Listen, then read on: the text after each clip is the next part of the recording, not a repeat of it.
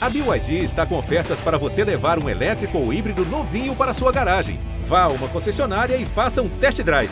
BYD, construa seus sonhos. Baixada em pauta. Baixada em pauta. Os principais assuntos da Baixada Santista ao seu alcance, a qualquer dia, qualquer dia. e a qualquer hora.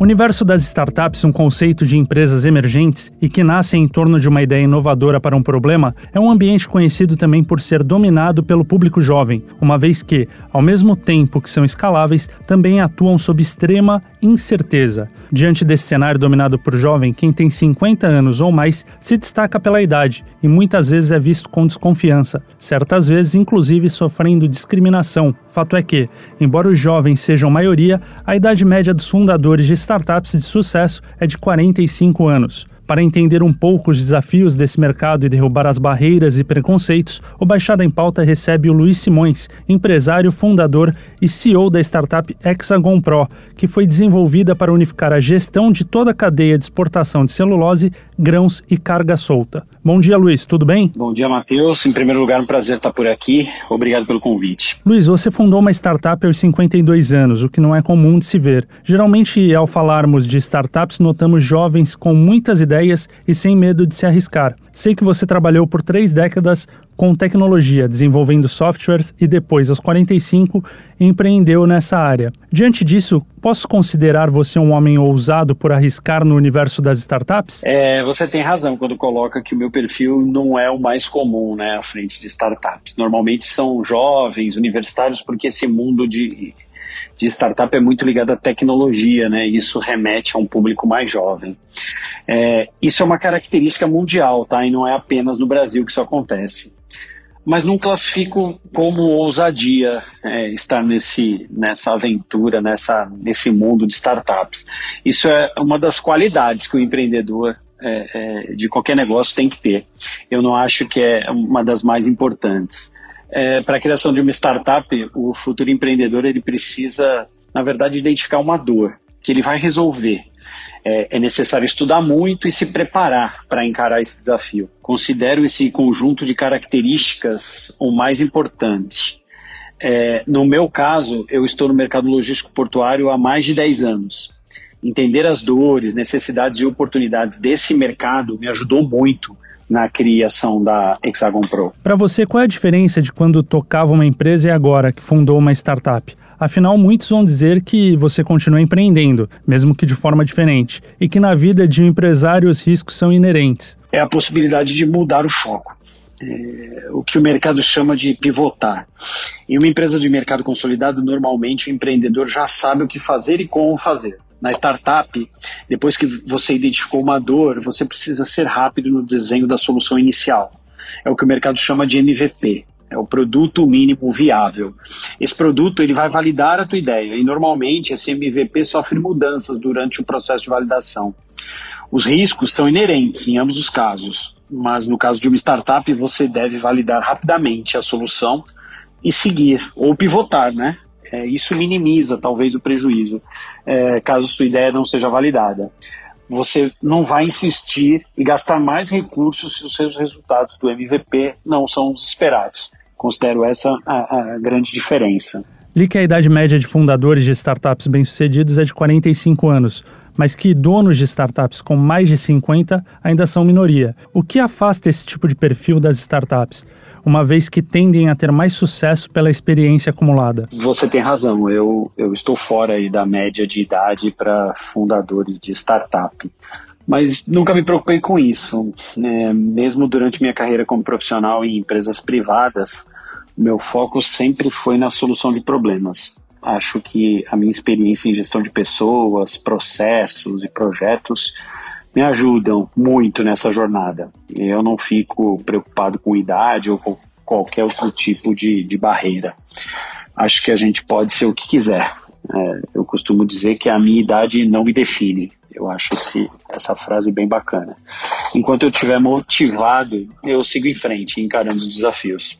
Vamos para cima. Luiz, essa questão de discriminação, do etarismo, como você a observa? Acredita que isso pesa para que o perfil 50 mais se afaste desse modelo de negócio? Bom, a, a, a discriminação ela existe. Na maioria das empresas brasileiras, o profissional 50 mais né, não ultrapassa aí 10% dos times.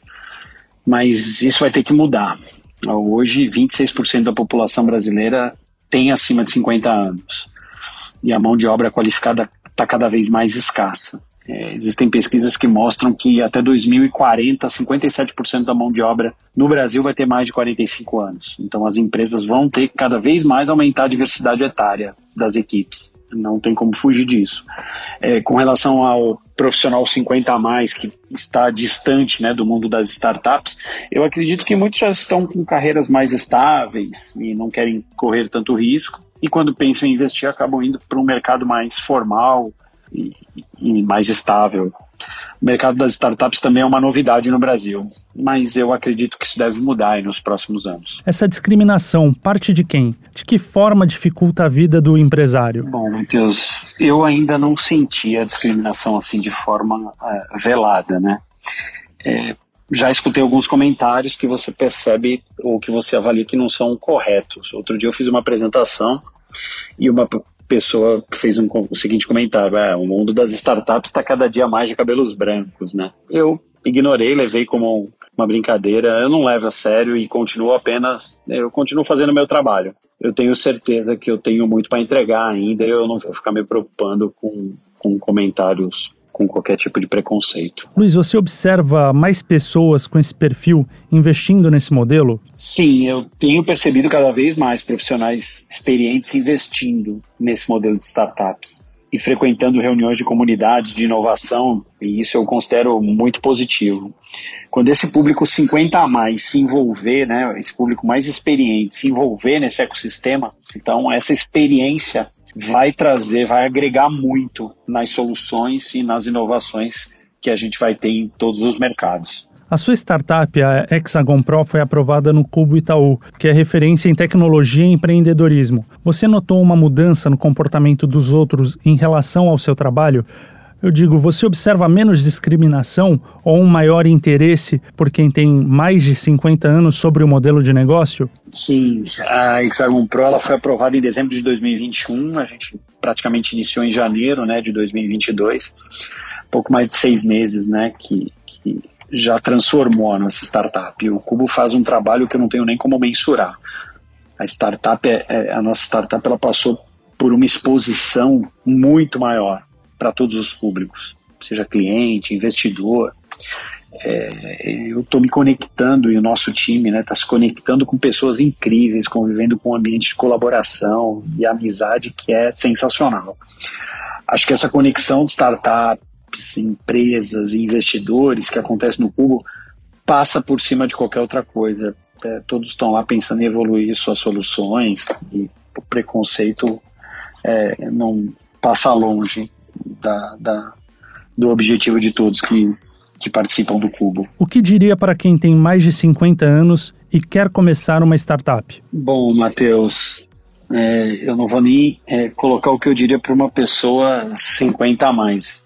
Que o que eu diria para qualquer pessoa, de qualquer raça, credo, sexo, idade. Se você identificou uma dor em um processo de negócio, se você tem uma ideia para solucionar algum problema, essa solução lhe parece escalável, vai para cima, estuda, se dedica, tenta criar um, um, MVP que nem precisa ter base tecnológica, pode ser um estudo, é, mas precisa ser um produto mínimo viável para validar a ideia. Se não tem conhecimento de como criar ou validar isso, busca parceiros para te ajudar nessa empreitada que acreditam na ideia e que estão com você e persista, porque o caminho é longo e cheio de desafios, mas acho que vale a pena. Boa sorte a todos. Luiz, obrigado pela sua participação no Baixada em Pauta.